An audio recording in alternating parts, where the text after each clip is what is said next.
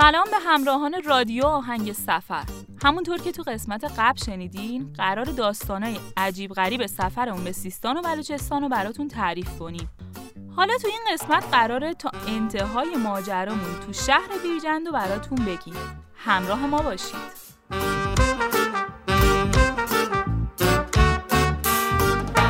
برهی دیدم برگ خزان افسرده ز بیداد زمان که از شاخ جدا بود.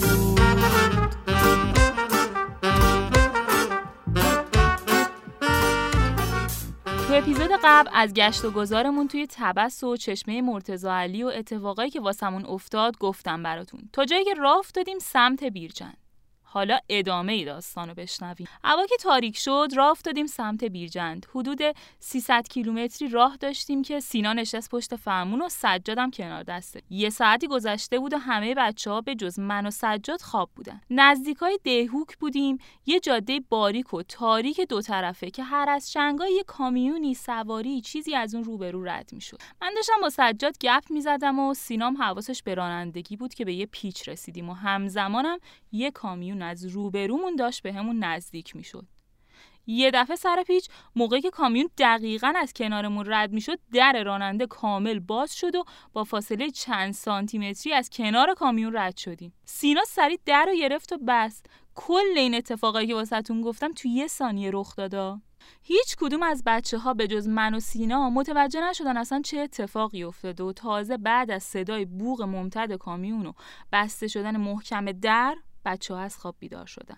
وقتی همه بیدار شدن دیدن سینا یه دستش به فرمون و با یه دست دیگه داره می‌زنه تو سر خودش و با خنده شدید میگه وای در در در آی در باز شد میلادی در باز شد.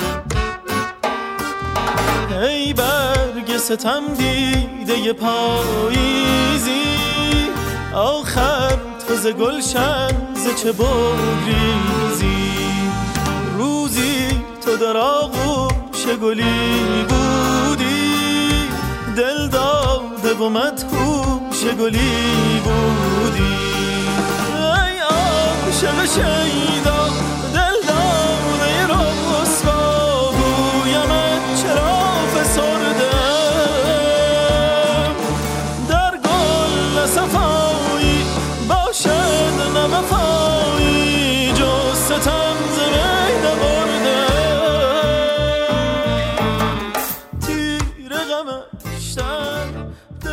اولین جایی که می‌شد ماشین رو نگه داشت ما همه نیمخیز شدیم سمت صندلی رانندگی. آخه چی شد که در باز شد؟ مگه این در بسته نبود؟ سجاد گفت حتما در خوب نبسته بودی. باز خدا رو کمربند داشتی و یعنی الان خلبان کف جاده بود. من گفتم سینا تو دو ساعت داری رانندگی می‌کنی. پاشو برو عقب ماشین بخواب. بقیهش رو من میشینم. سینا و سجاد رفتن کابین عقب خوابیدن و من نشستم پشت فرمون جوادم نشست بغل دستم تا حواسش به این باشه و راه افتادیم. من اولین بارم بود که پشت اینجور ماشینا میشستم. اسم این ماشینا رو گذاشته بودیم سبزی. رانندگی با سبزی اصلا کار راحتی نبود. بگذریم از اینکه ماشین خیلی بزرگ و سنگین بود و فرمونم خلاصی زیاد داشت. ماشین با کوچکترین شیب جاده به این طرف و اون طرف کشیده می‌شد. یعنی اگه با سرعت 80 تا می‌رفتی نه تنها باید ماشین رو کنترل می‌کردی بلکه باید در اکثر مواقع ماشین رو مهار می‌کردی که وارد شونه خاکی یا لاین سمت چپ نشه. واسه همینم مجبور بودم دو دستی فرمون رو بچسبم و شیش دنگ حواسم به رانندگیم باشه. یه نیم ساعتی تو این حال هوا گذشت و تقریبا قلق ماشین تازه اومده بود دستم. دوباره همه بچه ها خوابشون برده بود به جز جواد. هیچ کسی دور برم بیدار نبود. ما هم حرفمون دیگه تموم شده بود. مجبور شدم ضبط ماشین رو روشن کنم و صداش یکم زیاد کنم. رسیدیم به یه سربالایی که سرعت ماشین تا 60 کیلومتر اومد. کل جاده تاریک بود که یه دفعه توی آینه دیدم کابین عقب روشن شده. یکم دقت کردم دیدم شعله آتیش روی سقف و بالای در کابین شروع شده و داره دود شدیدی می‌کنه. سری کشیدم کنار رو نگه داشتم و داد زدم بچه آتیش! که همزمان سینا و سجاد بدون اینکه بفهمن چی شده از جا پریدن و در عقب باز کردن و ریختن بیرون. یک کپسول آتش نشانی داشتیم که رفتم سراغ اون. ولی قبل از اون آتیش خیلی کوچیک شده بود و بعدم تبدیل شد به دود غلیظ. حامد رفت کابین رو چک کرد و دید سیم کشی چراغای کابین که جدیدن هم کشیده شده بود اتصالی کرد و آتیش گرفته بود. ما هم مجبور شدیم کل کابل کابین عقب رو قطع کنیم. انگار این آتیش سوزی نمی‌خواست دست از سر ما برداره. خدا رو شکر اینم به خیر گذشت و دوباره راه افتادیم و توی تاریکی شب زدیم به دل جاده. دوباره نیم ساعتی گذشت همون وضعیت توی ماشین حاکم شد. همه خوابیدن. سجاد و سینا کابین عقب و حامد و ماندانا و زهرا هم پشت صندلی راننده خواب بودن. من و جوادم دوباره شروع کردیم به حرف زدن. سرعت ماشین حدود 80 کیلومتری بود و آسفالت جاده هم یکم خراب بود و چاله چوله داشت. چند دقیقه بود که به خاطر سربالایی بودن جاده یک کامیون با فاصله 50 متری پشتمون حرکت می‌کرد. همینطور که داشتم با جواد صحبت می‌کردم یه دفعه افتادم توی یه دست انداز بزرگ که ماشین یه تکون محکم خورد. یه ثانیه هم نشد که حس کردم داره یه باد سردی میاد تو ماشین و خنک شده. نگاه کم تو آینه دیدم در کابین عقب کامل باز شده و دار و ندارمون که تو کابین بود مثل هواپیمایی که دیوارش سوراخ شده باشه داره به بیرون پرت میشه. عینهو فیلم ترمیناتور. آرنولدم داره با کامیون پشت سرمون میاد و وسایلمون رو له می‌کنه و بیخیالمون هم نمیشه. سینا وقتی خوابش می‌بره تکیه میده به در. یعنی میچسبه به در ماشین.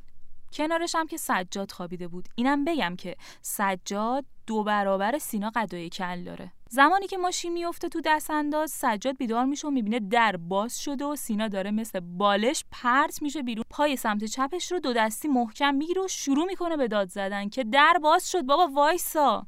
سینا هم وقتی چشاشو باز می‌کنه می‌بینه عین یه پرچم که آویزون شده داره تو باد تکون می‌خوره و از ماشین آویزونه. آرنولد هم که پشت سرش دست بردارمون نیست همینطور داشت میومد کل این ماجرایی که گفتم حدود سه یا چهار ثانیه طول کشیدا.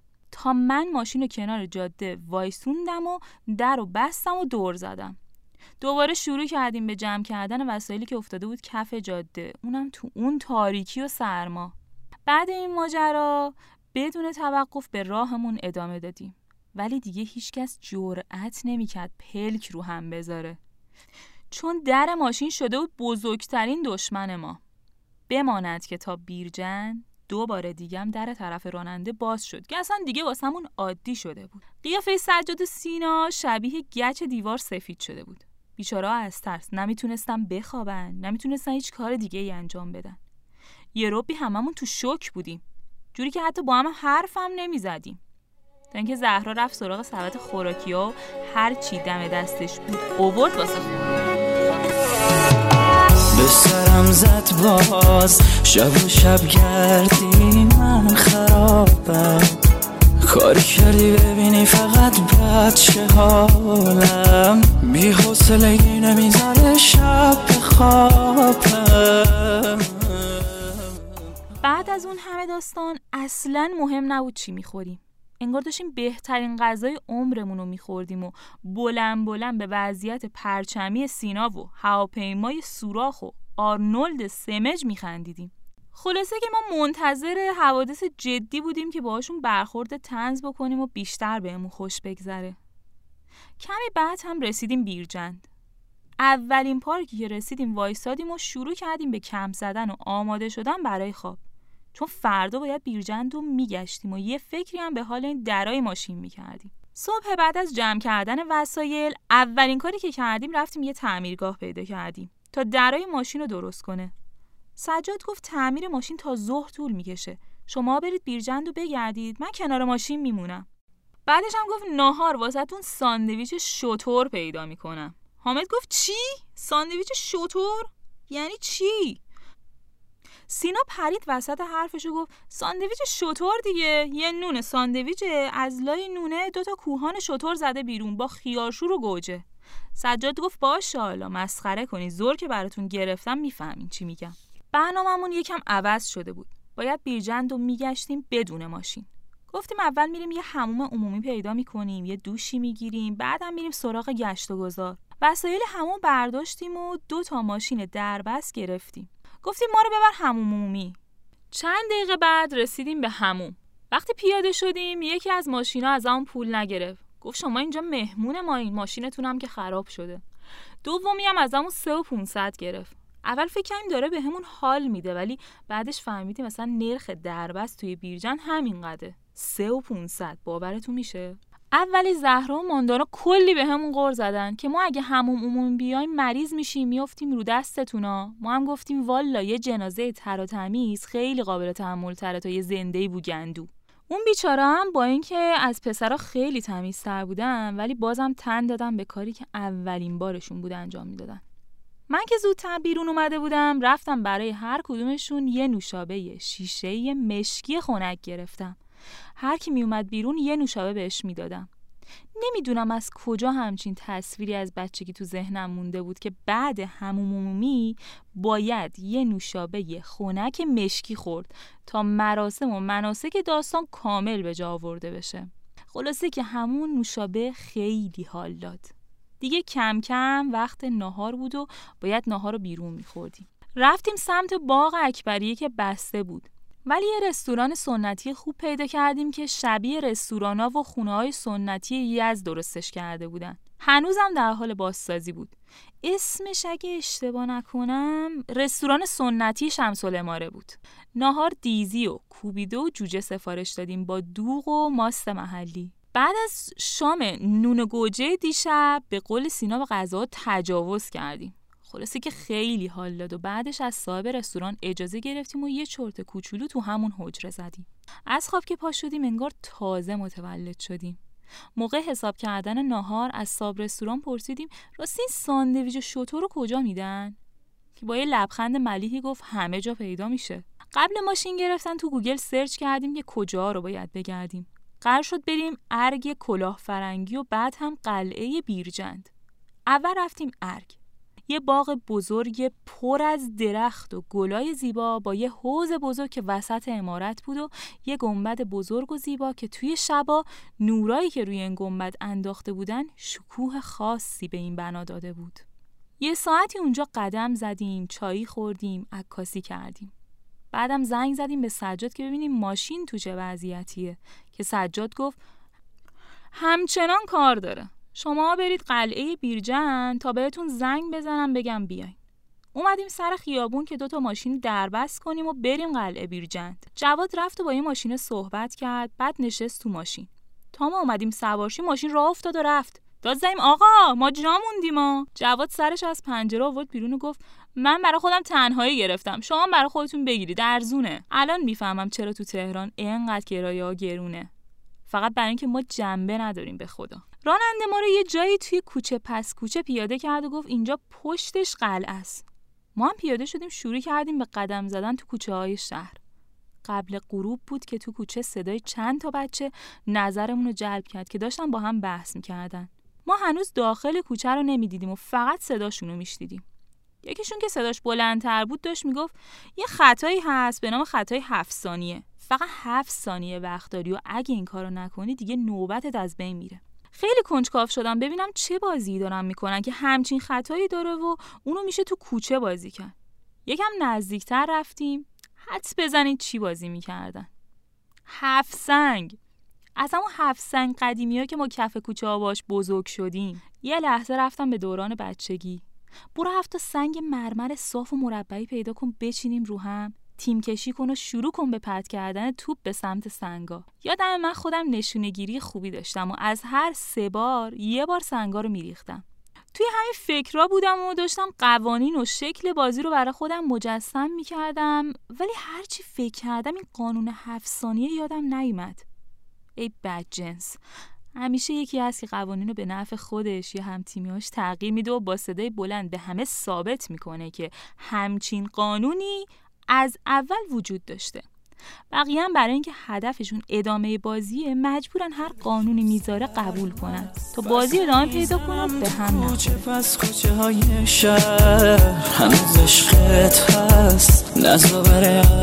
هست. واسه جدایی بالاخره عزیز دلم بخست بیا بشکنم این خونه رو اما به دلم دست نزن.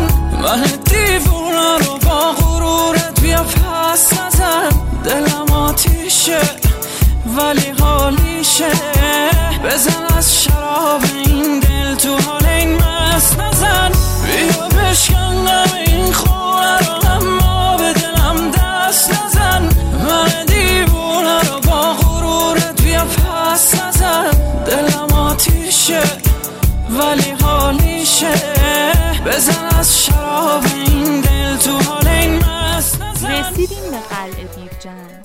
تقریبا هوا تاریک شده بود. از پای ماشین تا دم در قلعه چندتایی پله رو باید بالا می رفتیم که یه جوی آب بین پله ها جاری بود. ورودی قلعه رو پرداخت کردیم و وارد قلعه شدیم. قلعه بازسازی شده بود و به صورت مکانی تفریحی در اومده بود. دور تا دور قلعه حجره های کوچیک با پنجره های رو به بیرون بود. وارد یکی از حجره شدیم و رفتیم زیر کرسی که توی حجره بود و بعد از چند دقیقه سماور زغالی با یه عالم دورچینای خوشمزه رسید به به یاد شب یلدا افتادم یه ساعتی اونجا نشستیم و گفتیم و خندیدیم و بعدم رفتیم طبقه دوم قلعه که ظاهرا قبلا برای دیدبانی ازش استفاده می‌شد. اشراف کاملی روی شهر داشت و منظره زیبایی از شهر بیرجند و محله های قدیمی و جدیدش نمایش می‌داد. بعد یه ساعتی سجاد زنگ زد و گفت ماشین آماده شده. ما هم رفتیم پیشش. ماشین رو گرفتیم ولی قبل از حرکت بهمون گفت من چند سال پیش بیرجند ساندویچ شتر خوردم. بیایم بریم شام ساندویچ شتر بخوریم. ما هم یه نگاهی به هم کردیم و گفتیم بابا برو خودتو مسخره کن ساندویچ شتر دیگه چیه ما پرسیدیم بهمون خندیدن گفت نه به خدا من قبلا خوردم براتون پیدا می‌کنم چند جا کنار خیابون از مردم پرسیدیم که ساندویچ شتر کجا می‌تونیم پیدا کنیم؟ از نگاه مردم فهمیدیم که سجاد سر کارمون گذاشته تا اینکه زنگ زد به مکانیک ماشین جریان رو براش تعریف کرد. چند دقیقه بعد یه آدرس گرفتیم و ساعت 11 شب رسیدیم به آدرس مورد نظر. یه کوچه بود که هیچ مغازه‌ای توش باز نبود. با سجاد زنگ زد و گفت آقا ما رسیدیم. در یه خونه باز شد یه آقایی با پسر کوچیکش اومد دم در و گفت بیاین تو. بعد رفت در خونش رو باز کرد و پلا رفت پایین. ما حس کردیم داریم یه کار خلافی انجام میدیم. یه حس خاصی بود. رفتیم پایین شبیه به یه کبابی بود با سه تا تخت. نشستیم رو تخت تا آقا اومد و گفت چند پرس می‌خواین؟ گفتیم شیش پرس. یکی هم که گیاهخواره که قرار شد براش املت درست کنه. بعد چند دقیقه نفر یه بشقاب فلزی قدیمی جلومون گذاشت که داخلش گوشهای خرد شده شبیه به گوشت خورشتی بود. گوشتا رو توی پی گوسفند سرخ کرده بود و با همون پی آب شده برامون آورد. به علاوه خیارشور و نون محلی و نوشابه شیشه ای طعمش خیلی خاص و خوشمزه بود. یکم شیرین بود ولی خیلی سنگین بود. بعد اینکه خوردیم به سجاد گفتم جان سجاد این location فیلم برداری نیست؟ خیلی شبیه به یه صحنه سازی بود. این گوشته چی بود دادی ما خوردیم؟ که صاحب کبابی صدای منو شنید و رفت سر یخچال و یه رون شطور در آورد و گفت نه بابا نگران نباش گوشت شطوره. کار من همینه. کباب گوشت شطور درست می‌کنم. همیشه هم همینجوری مغازه رو باز می‌کنم. یعنی هر وقت مشتری داشته باشم از قبل زنگ می‌زنه من میام مغازه رو براش باز می‌کنم. بعد خوردن شام رفتیم همون پارک دیشب خوابیدیم. با این برنامه که صبح زود حرکت کنیم به سمت روستای ماخونیک و بعد هم نهبندان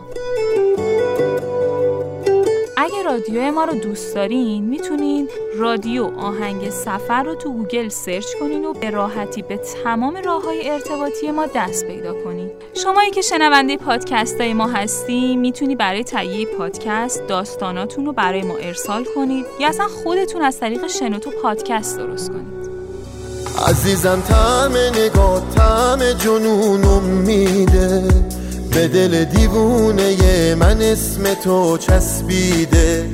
آره من عاشقتم دست خودم نیستش که.